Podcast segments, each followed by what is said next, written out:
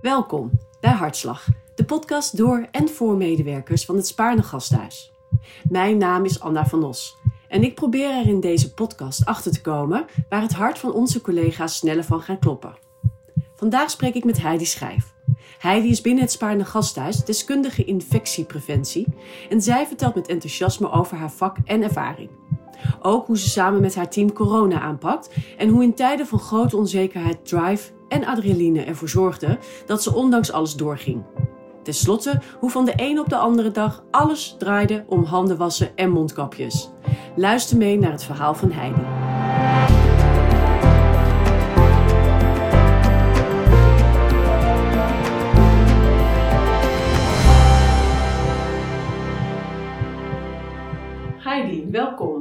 Dank je. Kan je mij uitleggen? Jij werkt bij infectiepreventie.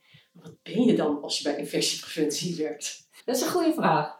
Heel vaak als ik iemand tegenkom en uh, die vraagt van uh, wat doe jij? Dan zeg ik ik ben deskundige infectiepreventie. Oh, maar wat houdt dat dan in? En nog nooit van gehoord, maar ook in het ziekenhuis. Als mensen nieuw komen in het ziekenhuis, uh, weten ze niet precies wat wij, wat wij doen. Als deskundige infectiepreventie zijn we eigenlijk heel veelzijdig en doen we eigenlijk van alles. In ons dagelijkse werk houden we natuurlijk de infectieziektes goed in de gaten in het ziekenhuis en of er geen verspreiding is in het ziekenhuis. Daar maken we ook ziekenhuisprotocollen voor. Uh, en dan kan je denken aan bijvoorbeeld een protocol specifiek voor de intensive care, maar bijvoorbeeld ook ziekenhuisbrede protocollen, zoals isolatieprotocollen. Wat moet je voor persoonlijke beschermingsmiddelen bij isolatiepatiënten doen? Wat we ook onder andere doen is uh, heel veel mensen scholing geven om die kruisbesmettingen te voorkomen. En hoe doe je dat dan?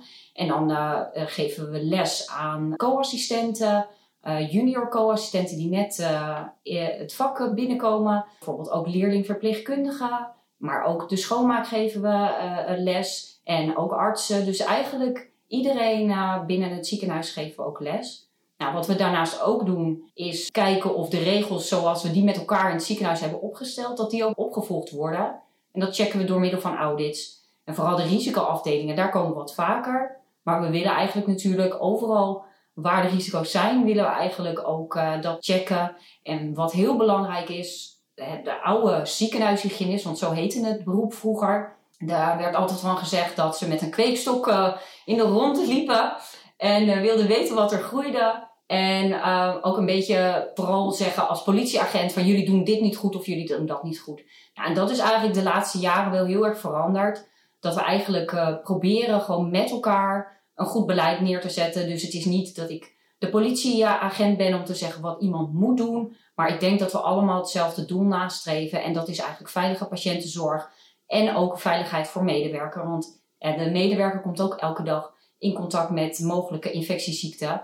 Dus dat vinden wij belangrijk, zowel voor de patiënt als voor de medewerker. En je zegt politieagent, word je dan wel zo vaak gezien? Nou, soms nog wel. Vooral als we, als we audits gaan lopen, dan, dan, uh, ja, dan trekken we een uh, doktersjas aan. Want dan komen we ook op uh, patiëntgebonden plekken.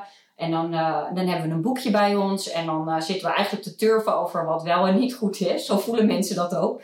En die voelen zich ook altijd een beetje over de schouder meegekeken. En dan zeg ik ook altijd aan het begin van het gesprek. Het is belangrijk dat je gewoon je werk doet zoals je gewend bent dat te doen. En eigenlijk gaat er altijd heel veel goed. En waar, wat ik doe, is eventjes uitzoomen van waar kunnen we het beter doen. Want over het algemeen doen we het in het ziekenhuis gewoon heel erg goed. Maar ja, we willen eigenlijk weer net even boven dat level van beter komen. En om te kijken, en vaak is het iemand die dan niet in het proces zit, maar net daarbuiten staat. Die ziet vaak dingetjes net even wat anders. En daarbij is natuurlijk ook mijn vakgebied, daar, daar ben ik in gespecialiseerd. Dus ik heb daar ook een speciaal brilletje voor eigenlijk. En die zet ik dan op en op die manier kijk ik ernaar. En om, maar uiteindelijk om het met elkaar veiligere zorgen te creëren. En dat is het belangrijkste. En dat meld ik ook altijd. En wat heb jij dan met infectieziektes? Dat is ook een goede vraag. ik, ik, weet het zelf ook niet precies. Nee, maar ik ben, ooit ben ik uh, uh, gestart als verpleegkundige. En eigenlijk toen ik net klaar was, ben ik direct terechtgekomen in een, groot academisch ziekenhuis op een afdeling met patiënten met leukemie. En ik was eigenlijk een van de eerste mensen of jonge leerlingen die op zo'n afdeling mocht werken. Meestal moest je vijf of tien jaar ervaring hebben. En, maar ik zag daar de uitdaging wel van aan om toch als een jong iemand daar iets neer te zetten en kijken of ik misschien baan vrij kon maken voor leerlingen daar. Um, nou, en wat zie je bij, bij leukemiepatiënten? Die krijgen een, vaak een beenmergtransplantatie en een hele hoge dosis chemotherapie en radiotherapie. Daarmee maak je eigenlijk het immuunsysteem van een, van een patiënt helemaal kapot. Je maakt hè, de verkeerde cellen, de kankercellen kapot, maar ook het immuunsysteem. En eigenlijk wat je dan ziet gebeuren op het moment dat het immuunsysteem kapot gaat, dat je heel vaak infectieziektes ziet. En dat vond ik eigenlijk zo interessant om te zien wat er met het lichaam gebeurt op het moment dat het, dat het immuunsysteem naar beneden gaat. Dat ik eigenlijk daar iets meer over wilde weten. Nou, en toen uh, hoorde ik over het vak uh, infectiepreventie. En toen ben ik daar een keertje mee gaan lopen. En toen dacht ik, oh, nou, dit lijkt me zo leuk, omdat ik het zo interessant vind hoe dat werkt met infectieziekten. Hoe verspreid je dat? Hoe kan je het voorkomen? En zo ben ik er eigenlijk ingerold. Wat is dan eigenlijk een infectie? Ja, een infectie is eigenlijk een, een, een, bijvoorbeeld een bacterie die op een plek zit waar die niet hoort. Je hebt darmbacteriën, die doen ook heel veel goede dingen. Heel veel bacteriën doen, helpen ons alleen maar. Maar op het moment dat ze op een verkeerde plek komen te zitten, bijvoorbeeld een darmbacterie die in je blaas gaat zitten, dan kan je daar klachten van krijgen. En dan kan je bijvoorbeeld een blaasontsteking krijgen. Dan zit hij op een plek waar hij niet hoort en dan kan je er ziek van worden. Nou, en dat heb je eigenlijk in het algemeen met bacteriën, dat ze dus op een plek zitten waar hij niet hoort. En daar word je ziek van. En je ziet dus met andere infectieziekten, waar iedereen ziek van wordt, want je hebt natuurlijk ook hè, bacteriën of virussen, die zijn altijd ziekmakend. Dat is ook een verschil. Niet elke bacterie is ziekmakend, niet elk virus is ziekmakend, maar sommige zijn altijd ziekmakend. En dat is ook eigenlijk gewoon, dat maakt het ook zo interessant, omdat het allemaal anders is en ook hele ingewikkelde bacteriën. En ik wil eigenlijk, en virussen, dat ik denk, welk beestje doet nu eigenlijk wat? Fascinerend. Ja, dat vind ik eigenlijk ook wel. ik zit ook naar te kijken. Dit is ook echt, ja, dit is heel interessant. Ja, het is ook echt, ik vind het ook echt een mooi vak. En uh, het is ook in ontwikkeling. Nou ja, daar hebben we natuurlijk een heel mooi voorbeeld over. Ja. En je, ziet in, in uh, want heel veel bacteriën, die werkt, daar werkt de standaard antibiotica niet voor. Dus dat zagen we eigenlijk de laatste tien jaar al heel erg. Dat, uh, hè, vroeger gaven we antibiotica gewoon blind. En op een gegeven moment bleken die antibiotica niet meer standaard te werken. En dan zie je eigenlijk dat de bacteriën zich weer aanpassen aan de omgeving. Waardoor het maakt ja, dat ze resistent worden. En dus de antibiotica niet meer helpen. En dat is eigenlijk de laatste tien jaar al heel erg in ontwikkeling. En daar zijn we ook als deskundige infectiepreventie heel druk mee bezig. Om verspreiding in het ziekenhuis te voorkomen. En mensen daar ook over in te lichten. Maar dat lukt niet altijd, hè? Er is echt wel werk te doen voor jullie. Ja, zeker. Ja. Zeker. En dat is ook... Uh, we bekijken het vooral binnen het ziekenhuis, maar we zoeken ook heel erg de verbinding met bijvoorbeeld een GGD of met verpleeghuizen. Omdat het natuurlijk niet stopt binnen de muren van het ziekenhuis, maar de patiënten worden ontslagen, gaan naar een andere zorginstelling, komen ook weer terug. Ja, en als ze dan geen goede, veilige zorg krijgen om de overdracht te voorkomen, dan komt het eigenlijk, kan de kans dat het weer in het ziekenhuis komt, is ook weer groter. Dus het is eigenlijk, ja, uh, wordt het veel groter en kijken we ook steeds meer buiten de ziekenhuizen. Hey, en nu hebben we natuurlijk een heel, hele fascinerende vijf maanden achter de rug. en, en we zitten eigenlijk aan de vooravond van mogelijk weer een fascinerende periode. Ja. Ik zie jou al lachen. En je met je ogen rollen.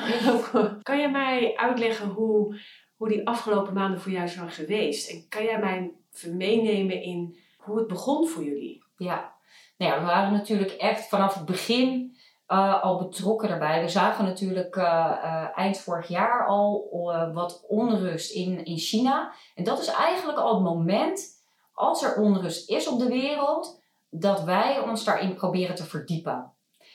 Ehm, nou, in januari bleek het natuurlijk veel heftiger te zijn. Dus we, we waren al druk bezig in het ziekenhuis om protocollen voor te bereiden, dingen af te stemmen. Maar ja, het is eigenlijk dan nog een heel erg ver van je bedshow. Dus het is ook best lastig om mensen dan mee te krijgen. Hè? Want infectiepreventie zegt eigenlijk al preventie. Maar op het moment dat iemand iets niet voelt, dan is het heel lastig om mensen mee te krijgen. En nou, dat is ook een dagelijkse taak van ons. Uh, dus we waren wel bezig, maar ja, het duurt altijd, het is een beetje trekken. En op een gegeven moment kwam ik natuurlijk in Italië en toen dachten we, dit voelt niet goed. Wij moeten echt meer gaan doen. En dan, nou ja, dan merk je ook dat het hè, bij, bij medewerkers en binnen de organisatie ook al het gevoel, het wordt spannender allemaal. En uh, ook daarin, we hebben naar onze isolatiekamers gekeken. En op een gegeven moment toen hoorden we van deze patiënten komen niet één voor één. We hebben allemaal net een hele mooie isolatiekamers in het Spaarne Gasthuis. En dan nemen we één patiënt op op een afdeling. En toen zeiden ze al, het komt niet met één. Ze komen met meerdere tegelijk. En toen dachten we, wow, dit wordt heftig. Want hier zijn we niet op ingericht. Hoe gaan we dat doen? Ja, en toen zijn we eigenlijk al vol daarin gegaan. En toen zagen we nog een ander, ander probleem. Want de maskers werden natuurlijk heel veel gebruikt. Dus eind januari, toen vroegen we van, hoe zit het eigenlijk met onze bestellingen, met de maskers? Nou ja, die komen nog wel, uh, ja, die komen niet binnen. En toen dachten we, komen niet binnen. Jeetje, wat moeten we daar nu mee? Nou, een paar dagen later weer gevraagd en niemand alarmeerde eigenlijk. En wij zagen natuurlijk al hè, dat het allemaal steeds spannender werd. En eigenlijk die puzzelstukjes kwamen steeds meer weer elkaar. En toen dachten we, oh, dit gaat op heel veel gebieden gaat het onrust geven. Al is het, komt, hebben we nog niet eens onze eerste coronapatiënt in Nederland, werden die maskers al een probleem. Toen hebben we het gemeld, het komt niet binnen. En dat was echt wel, toen dacht ik, jeetje, wat als we straks geen maskers hebben? Wat? Ook niet alleen maar voor de coronapatiënten, maar we gebruiken het ook bij andere infectieziekten. dan hebben we nog geen coronapatiënt, Mhm. Maar dan hebben we straks geen masker voor als iemand met griep binnenkomt of met tuberculose binnenkomt. Hoe moeten we dat doen? Nou, dat vond ik ook heel erg spannend. En tegen mijn collega's ook gezegd, wat moeten we daarmee? En toen zijn we eigenlijk al vrij snel in crisis gegaan. Want ook het management zag het ook in. Die zeiden van ja, dit, dit voelt gewoon niet goed. En toen hebben we meteen als Spaarne Gasthuis de broekriem aangetrokken. Hebben we daar heel beleid op gemaakt. Maar dat was natuurlijk een heel spannend moment. Dat ik dacht, wat gaat dit ons brengen voordat de eerste patiënt kwam? Nou, en toen hoorden we dat, dus, dat patiënten met meerdere kwamen. En toen was het in Nederland. Nou, toen werd het heel spannend. Toen zaten we nog net niet in crisis. Maar toen hadden we wel al meerdere overleggen met, uh, met het management en andere belanghebbenden binnen de organisatie. Van hoe gaan we dit aanvliegen? En ik weet nog de dag, dat was 12 maart. En toen hadden we net een paar dagen daarvoor besloten, we gaan onze IC, medium care IC, gaan we inrichten als een COVID-afdeling. Dat was afgezonderd, dachten we, dan zitten we veilig. Maar ja, die afdeling was alleen maar kantoor. Dus er waren geen apparatuur, er waren geen houders voor handschoenen, er was eigenlijk niks. Alles was ingericht op kantoor en dat moest heel snel geregeld worden. Nou, ik heb op de afdeling gekeken, wat kunnen we er nog doen? Ik protocol geschreven, hoe kan je je veilig aankleden? want veiligheid voor medewerkers stond natuurlijk volop nou, protocol geschreven en toen zei mijn collega, Heidi, moet je dit nu echt nog doen? En toen dacht ik, ja, maar straks komt het. En wat dan? Ik kan de medewerkers niet, dan weten ze niet wat ze moeten doen. En dat vond ik ook heel spannend. En mijn collega's natuurlijk ook spannend. We hebben al weinig materialen. En als we dan ook nog niet protocol vast hebben. Dus ik heb tot s'avonds laat gewerkt. En toen, een uur later, toen ik het protocol klaar had, toen belde mijn collega: heb je dat protocol nog? Ik zeg, hoezo? Ja, maar ik hoefde dat toch niet te doen, dus dat komt toch ook morgen? Maar we hebben nu een aantal patiënten. Ik zeg, wat? Nou, ik, nou die, het, het is, wat gebeurt er dan met je? Is het angst? Is het in een overlevingsstand? Je denkt, ah, nu gaat het gebeuren. En dat geeft er ook een soort kippenvel over je hele lichaam. Van het is nu echt. Het komt echt er nu aan. Hoe gaan we dit doen? En dat was gewoon de aanloop naar deze situatie. Zo spannend. En dan met jullie afdeling, hè? want dat, dan gebeurt er heel veel. Ja. En kan je iets vertellen wat dat dan, hoe jullie dat dan doen op zo'n afdeling? Ja. Nou, we zijn, we zijn echt een team goed op elkaar ingewerkt. We, we zijn ook gewend om een crisis te draaien. Iedereen pakt ongeveer de rol waar hij ook goed in is. Dus we, we gaan heel erg uit van de kwaliteiten van van een ieder. En dat gaat ook wel met een bepaald automatisme. Maar het is natuurlijk wel heel spannend ook. We realiseerden ons, dit is echt groots. En dit geeft ook, wij vinden het ook natuurlijk super interessant, want het is ons vakgebied. Dus dat geeft ook een ontzettende boost natuurlijk van, we gaan dit doen en we hebben al heel veel voorbereid. als, hè, we waren al bezig. En iedereen in de organisatie voelde dat ook. We waren al eh, een team, ook met, met andere mensen van de organisatie. Met inkoop, met de managers, met, met afdelingshoofden, met communicatie. We waren al zoveel facilitair. We hadden al zoveel lijntjes. En dat gaf ons natuurlijk een gigantische boost. Dat we dachten, we gaan dit doen. Maar ook natuurlijk super spannend. Ja, want wat, wat was jullie grootste angst gedurende deze nou, tijd? Mijn grootste angst waren de middelen en materialen. Daar heb ik echt wel slapeloze uren over gehad. En, en je merkt aan de, soms aan de organisatie uh, dat ze niet, soms niet door hadden, of misschien gelukkig maar, hoe penibel het was. En we hebben echt met man en macht, en dat heeft inkoop echt zo goed gegaan. Die heeft zo goed de boer opgegaan, heeft zo goed geregeld dat we de goede middelen en materialen kregen. Maar wij zagen natuurlijk van hoe groot gaat dit wereldwijd worden als we nu al zo beperkt hebben. Ja, dat vond ik, dat vond ik echt heel eng. Want dan dacht ik, gaat er een moment komen dat wij onze medewerkers niet meer kunnen bieden wat we eigenlijk willen bieden? En dan dat heb is je het eigenlijk over leven en dood. Ja, ja, ja. Het was echt ook dat ik, dat ik op een gegeven moment tegen mijn collega zei van, ga, het voelt alsof we teruggaan in de tijd. Een eeuw terug naar we kunnen niet meer de middelen en materialen. En moeten we dan onze medewerkers naar die zieke patiënt sturen zonder de goede bescherming? Dat kunnen wij nu bijna niet voorstellen. Dat, dat, dat je dat moet doen. Dat ik dacht, oh, en dat we dat moeten vertellen aan onze medewerkers. Want ga je dan geen zorg meer verlenen? Ja, dat zijn keuzes die, die wil je niet maken. En daar, dat was echt, daar heb ik echt van wakker gelegen. En ik niet als enige. Nee en die keuzes maken. Hoe heb je dat gedaan? Ja, dat is een uh, moeilijke, moeilijke vraag. We hebben op een gegeven moment eh, in de, qua desinfectiemiddelen keuzes moeten maken. Door, door vooral de, de, de COVID-afdelingen alles te geven. En dat is ook heftig. Want iedereen is belangrijk. En, en de kwetsbare mensen zaten in Hoofddorp. En die geef je dan weer andere desinfectiemiddelen. Ook goed. Maar je wil eigenlijk het beste geven. Want je weet dat we de beste middelen hebben, maar nu niet. En dat vond ik ook ontzettend moeilijk. Dat je met wel met een crisisteam, maar jij als deskundige infectiepreventie geeft het advies. Dat je heel, je moet ook heel snel schakelen. Er was amper tijd om keuze te maken. En dan zeg je: oké, die mag dat niet meer krijgen. Die mag dat niet meer krijgen.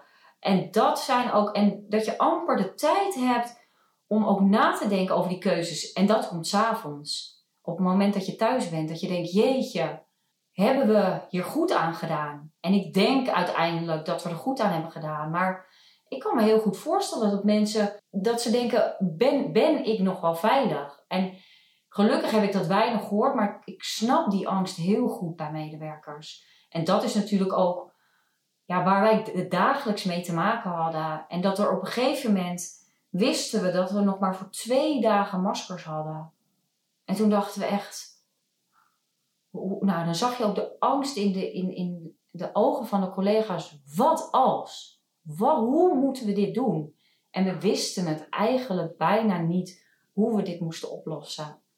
Gelukkig kwam toen landelijk werd er meer geregeld.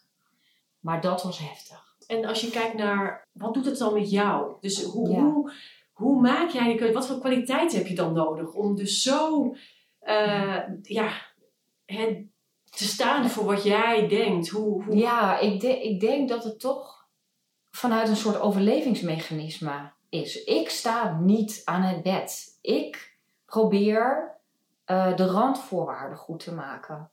Maar als je dat niet meer kan, dat is, dat is heel zwaar. Ja, ik zie het ook aan je. Ja, ja ik vond dat echt.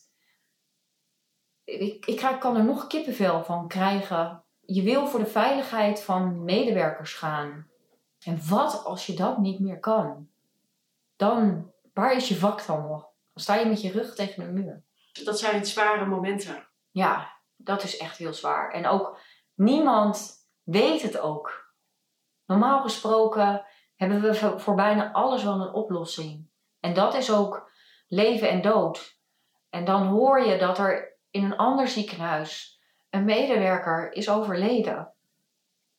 En dat heeft zo'n impact op alles en iedereen. En dan wetende dat je denkt, als ons dat maar niet gebeurt. En dat voel je, dat voelt als een persoonlijk falen dan ook. Terwijl het is natuurlijk wereldwijd, maar jij bent er voor die medewerker en voor de patiënt. En als je dat niet meer kan, dat raakt je als persoon. Want dat is je vak. Dat is waar je 24 uur per dag mee bezig bent geweest. Geen dag, geen seconde heeft het je losgelaten. Geen seconde. En als je dat niet meer kan bieden, dat, zou, dat was echt wel ja. heel eng. En toch gingen ook heel veel dingen goed, hè? Ja, oh zeker, zeker. Het waar, is... waar, als je terugkijkt, waar, waar ben je dan, zeg maar, waar ben je dan super trots op? Ja, ik denk dat wij het als ziekenhuis, de saamhorigheid die wij hadden, met alles en iedereen. Ja, dat was echt fantastisch. Ik wilde ook, op een gegeven moment zei ze ook, die neem nou eens een dag vrij. Ja, ik kon het ook gewoon niet. Ik wilde het ook niet. Ik dacht, hier, dit gaan we doen. Dit, het voelde ook als een soort familie met elkaar. Iedereen die je zag en we gaan dit doen. En dat gevoel, ja, dat was fantastisch. En ik denk ook echt dat we echt met man en macht als ziekenhuis echt trots op elkaar en met elkaar kunnen zijn op wat we hebben neergezet. Dat denk ik echt. En ik vind dat ook echt. Echt, er zijn echt mooie dingen. De snelheid waarop we die COVID-afdelingen opgezet hebben, de routings, de communicatie naar, naar buiten, ehm, de hoofddorp als kwetsbaar en Haarlem vol COVID, het schuiven. Uh, iedereen was zo bereid. En ja, dat was. Het is zo mooi om daar onderdeel van te hebben uitgemaakt. Dat je denkt: ik heb dat een stukje geschiedenis mogen schrijven. En dat en mee mogen doen aan dat stukje geschiedenis hier binnen het ziekenhuis. Ja, dat vond ik prachtig. En dat geeft je ook heel veel energie. En dat maakt ook dat ik dacht, ik kan nog door en ik wil nog door, want het gaat ons lukken. Ja. Mooi dat je dat, je dat ook zo, zo vol passie ook echt. Ik zie het echt gewoon, ja, mooi is dat. Als je kijkt waar we nu staan, we zijn nu, zitten nu aan de vooravond van de mogelijke tweede golf. Mhm. Nou, je kwam net binnen. Ja. We hadden even een voorgesprek. Ja. nou, je zat er alweer helemaal in. Ja. Ja, je merkt, het wordt in het land onrustig. En dan merk je ook dat het in het ziekenhuis ook onrustig wordt. En dan merk je wel als persoon, ja, dat, hoeveel kan je nog hebben als persoon? En het geeft ook weer de andere kant. Ik merk wel meteen aan dat, dat je ook weer in de actiestand gaat. Dat ik denk van, ik wil er gewoon weer zijn voor die medewerker. Ik wil weer waar er onrust is, naar de plek toe gaan. Praten met ze. Hè, en weer de rust terugbrengen. Want dat vind ik ontzettend belangrijk. Om, om duidelijkheid te geven. Dat willen mensen horen. En dat vind ik ook fijn om te doen. Ervoor er voor de medewerkers zijn. Maar je zit wel weer meteen in de hectiek. Het, het geeft wel weer ook op je team, eh, op ons team, heel veel druk. En wij zijn best leeggetrokken. En heb je dan nu iets nog aan lessons learned? Ga je nog iets meenemen wat je nu kan inzetten? Ik denk vooral de rust bewaren. Even een momentje bij elkaar zitten, we hebben heel veel mooie dingen opgezet. Maar het, het, was, het voelde als in een auto zitten in zijn één op de snelweg. Het, het kraakte, het gierde aan alle kanten. Dat hou je niet lang vol. En ik denk, wat ik kan meenemen, dat we misschien in z'n vier op de snelweg kunnen rijden. Comfortabel op de snelweg zal ook in een nieuwe uitbraak niet zo zijn. Die illusie heb ik ook niet. Maar even een moment om bij elkaar te komen. Even de neuzen op één kant. Wat hebben we afgesproken? Hoe gaan we de organisatie inbrengen? En elke keer even dat momentje van reflectie. En wel de momenten van rust pakken. Had jij ooit verwacht dat, je, dat, dit, dat dit, ons dit zou overkomen? Is dit, is dit dan ook waar het allemaal om draait in je vak? ja, ik had, niet, ik had niet zo 1, 2, 3 verwacht dat dit ons zou overkomen. En toen achteraf dacht ik, eigenlijk best wel naïef misschien. Want ik heb een boek gelezen over uh, de pandemie in 1918. En als je dat boek leest, dan eigenlijk, en dat moet ik gewoon weten. Dus het is, vind ik eigenlijk ook wel best naïef. Dat we al eeuwenlang teisteren met pandemieën. En waarom kunnen wij denken dat we in de westerse wereld of wereldwijd daarboven kunnen staan? Want het gaat zo snel en de verspreiding kan zo snel gaan, zoals we allemaal inmiddels weten, dat ik denk, ja, het is eigenlijk heel naïef om te denken dat dit in mijn hele carrière nooit een keer zou kunnen gebeuren. Maar in die zin is het natuurlijk wel de kers op de taart. Het is natuurlijk heel mooi om het te kunnen meemaken, maar het is van de andere kant, ja, lijkt, het is ook verlies. En dat maakt het natuurlijk heel in en in triest. En dat, wil, dat hoop je eigenlijk natuurlijk nooit mee te maken. Maar in het begin van het vak, het is natuurlijk razend interessant om een nieuwe ziekte te leren kennen. En daar steeds meer over te leren weten. Dat is natuurlijk vaktechnisch gezien heel interessant. Maar de ellende die het geeft, ja, dat is het natuurlijk niet waard. Nee, en die, die infectie, hè, als we het dan nog even over die infectie zelf hebben. Waarin verschilt die dan met andere infecties? Wat, wat maakt deze dan zo bijzonder? Hij is natuurlijk echt nieuw. Uh, kijk, een, een, een influenza, een griep, daar zien we elk jaar, die muteert een beetje. Deze is eigenlijk echt helemaal nieuw. En dat maakt, uh, en het geeft ook een, een beeld. De ene heeft er praktisch geen last van, maar de ander wordt er heel ziek van. Dat is natuurlijk ook helemaal nieuw. Dus daar moeten we ook in leren. En dat is ook wel echt wel een hele mooie taak weggelegd voor de verpleegkundigen en de artsen. Daar staan wij wat meer voor op de zijlijn. Uh, maar hoe het zich verspreidt, dat klopt wel een beetje met hoe infectieziekten in het algemeen verspreiden. Ja. Dat wel. En als je dan kijkt naar wat ik dan zelf fascinerend vind, is om te kijken van hoe, hoe de wereld erop reageert. Gaan we even een beetje macro ja, ja. Maar ik vind het toch wel interessant om te horen hoe jij daarover denkt. Uh, dan zie je dus een uitbraak hè, in China. En ja. daar kijken we allemaal naar met, met toch wel een gekleurde mhm. bril. Ja. Hè, daar, hebben we echt, daar kijken we naar met, met, vaak met vooroordelen. Of, hè, ja. Uh, en dan zie je dat zij op, ook op manieren reageren, wat ook weer, waar wij ook weer op reageren van, met vooroordelen. Ja. Als je daar nu naar terugkijkt, hoe, wat is jou dan jouw beeld daarvan? En hoe vind jij dan dat we daar met z'n allen op hebben gereageerd? Ja, het is natuurlijk een nieuwe ziekte geweest. Dus het is in die zin al, ook al knap om hem te detecteren, om daarachter te komen. En iets wat zo snel kan verspreiden, is heel makkelijk om daar een oordeel over te vormen. En dat zien we, hebben we natuurlijk ook in Nederland gezien en zelfs over Italië. Dus het is, ik merk wel dat het heel makkelijk is om van de zijlijn, als je veilig in Europa zit, om daar iets van te vinden. En nu we het zelf hebben meegemaakt, blijkt het toch natuurlijk veel ingewikkelder te zijn. En is het echt wel heel moeilijk om ja, als land te zeggen, we doen een lockdown. Het heeft natuurlijk heel veel consequenties. Maar ik denk wel als Nederland, en daar hebben ze het gehad over de intelligente lockdown, dat we het als Nederland best goed hebben gedaan. Dat vind ik wel. Een totale lockdown, weet ik niet hoeveel dat meer had opgebracht. Dus ik denk wel dat we als Nederland, ja, hebben we er al van kunnen afkijken een beetje van andere landen van Italië, China.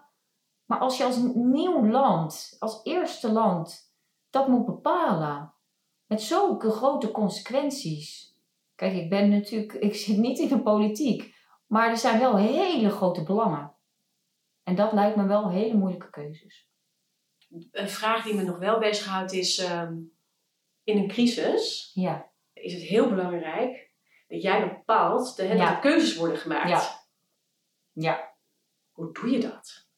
Dus wat, wat zo'n druk en hè, wat je zei, elke infectie is eigenlijk, elke nieuwe infectieuitbraak is eigenlijk een nieuwe crisis. Ja. En dan moet je acteren. Ja. Wat doe je dan? Het is alles laten vallen. En alleen maar als doel hebben, het, het einddoel in zicht. En alle focus daarop inzetten. Dat moment denk ik ook aan niks anders. Dat gebeurt gewoon. En ik denk dat ik ook wel voor mijn collega's kan spreken dat dat is dan topprioriteit. En alles wordt aan de kant geschoven en dan volledige focus alleen op dat probleem. En dat geeft eigenlijk ook wel een fijn gevoel, want dan hoef je maar op één ding te focussen. En dat moet ook in je zitten. Daar moet je ook wel de persoon naar zijn. Als deskundige infectiepreventie, dat vraagt ook wel om, ik denk, bepaalde karaktereigenschappen. Zoals een beetje eigen gereidheid, mhm. een beetje eigenwijs, maar ook daadkrachtig kunnen optreden. En, want als je niet daar krachten en niet dingen durft, geen knopen durft door te hakken, dan is dit vak niks voor je. Je moet durven. En die combinatie van uh, de verantwoordelijkheid nemen, heel hoog verantwoordelijkheidsgevoel, daadkrachtig zijn, niet bang om keuzes te maken, dat maakt denk ik dat je het kan doen en durft te doen en de keuzes kan maken en de prioriteiten kan stellen daarin. En dat kan jij. Ja. Wauw. ja, soms twijfel ik natuurlijk wel. Maar mooie eigenschappen die je noemt. Ja, ik dicht ze dan weer niet toe naar mij persoonlijk. maar goed, ik denk dat je ze wel moet hebben. Want anders, dan gaat het zwalken. En wat mensen nodig hebben, is een duidelijk antwoord mee. Je neemt ze mee aan de hand zo gaan we het doen. Dit is de richting die we opgaan. En het is goed zo. Het is veilig. En het is niet risicoloos, maar we gaan de meest veilige kant op. En ik neem jou mee. En dat is dat ik, dat kan ik. Zijn we voorbereid op een tweede golf? Ja, we zijn wel heel hard aan het werk ook nog. Maar ik denk ook vanuit de organisatie, iedereen weet dat er eentje aan kan komen. Dus iedereen heeft plannen klaar liggen. En ook qua middelen en materialen zijn er genoeg uh, maskers of mondkapjes, zoals het uh, nu in Nederland wordt genoemd. Ook landelijk is daar heel goed op ingezet. En schijnt er echt heel veel te zijn. Dat krijg ik ook elke keer te horen. Dus ik heb dat vertrouwen ook. En dat vind ik ook een heel veilig gevoel. Heb jij nu ook zelf last van beroepsdeformatie? Ben jij dus nu de hele dag je handen thuis ook aan het wassen? En, uh... ah, dat deed ik al een beetje. uh, ik denk dat ik het niet heel veel meer doe dan dat ik het normaal deed. Omdat het al eigenlijk in de basis zit. Nou ben ik thuis niet een echte vervente schoonmaker. En dat is nu ook niet meer. Maar handhygiëne deed ik altijd al vanwege andere infectieziekten. En dat is, ik ben alleen maar heel erg blij nu dat ik overal bij een restaurant, supermarkt, handalcohol zie. Dus daar, daar gaat dan wel weer mijn hart sneller van kloppen. Dat ik denk, eindelijk, dit wilde ik altijd al. dus daar ben ik alleen maar blij mee. Goed, we zitten dus aan die vooravond. Jij gaat morgen in ieder geval even met vakantie. Ja. ja Heb je het nodig? Ja, ik heb het wel echt nodig. Het is natuurlijk, om, we beginnen eerst in de crisis vanwege de, het tekort aan, eh, aan maskers. Toen in de crisis vanwege de COVID. Toen de crisis van de VRE. En nu wordt het weer onrustig in het huis. Ik merk wel als persoon dat ik denk, ik heb echt even dat moment rust nodig. Want hoe ver kan je iemand nog belasten? Ik merk wel dat ik daarin redelijk aan mijn tak zit ook wel. Ja. Ja. En hoe, ga je, hoe geef je er voor jezelf aan dat je erin zit? En hoe ga je dan persoonlijk daarmee om? Dat ik aan mijn tak zit, ja. je? Ja, dat is moeilijk. Want eigenlijk wil ik daar niet aan toegeven. Het voelt een soort van falen. Dat je denkt van, ik, ik moet gewoon doorgaan tot het bittere eind. Terwijl dat helemaal niemand vraagt dat van mij. Het is iets wat ik mezelf opleg. En ja, ik, ik wil er gewoon zijn. Ik wil helpen voor de ander. Maar uiteindelijk gaat het ook ten koste van mezelf. En dat moment, daar ben ik wel zover dat als er iets gebeurt, dat ik merk dat ik wat meer wankel, dat ik soms dingen vergeet, dat ik niet meer zo scherp ben. En dan denk ik, nou Heidi, het is nu wel goed om even een momentje rust te nemen. Ja. Nou, die heb je dan ook verdiend. Ja, dat voelt ook een beetje gek soms. Dan denk ik, het is maar werk. Hè? Ik, ik, iedereen om me heen is nog gezond. Dan denk ik, wat zit ik nou te zeuren? Terwijl ik keihard heb gewerkt. Dus ik mag, het mag ook mezelf gunnen en verdienen. Maar dan denk ik, andere mensen hebben zoveel leed meegemaakt. Dan denk ik, ja, ik heb het gewoon alleen heel erg druk gehad. Hysterisch druk. Dus dat vind ik lastig. Terwijl ik nu merk dat het weer in de organisatie onrustig wordt. Dus dan denk ik, oh, ik kan eigenlijk helemaal niet weg. Maar ik moet het wel doen.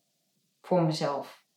En het mooie is ehm, eigenlijk dat ik altijd nu vraag hè, van waar gaat het hart van kloppen, sneller van kloppen. Ja. En dat is natuurlijk uh, de Hartslagpodcast. Ja. Als ik toch die vraag nog aan jou mag stellen. Ja. Wat wil je dan vertellen? Ja, het is... Het vak wat ik uitoefen is gewoon echt een heel mooi vak. Je kan zoveel betekenen uh, voor mensen. Uh, zoveel duidelijkheid ook geven. Het is een weerwar van nieuws, van berichten.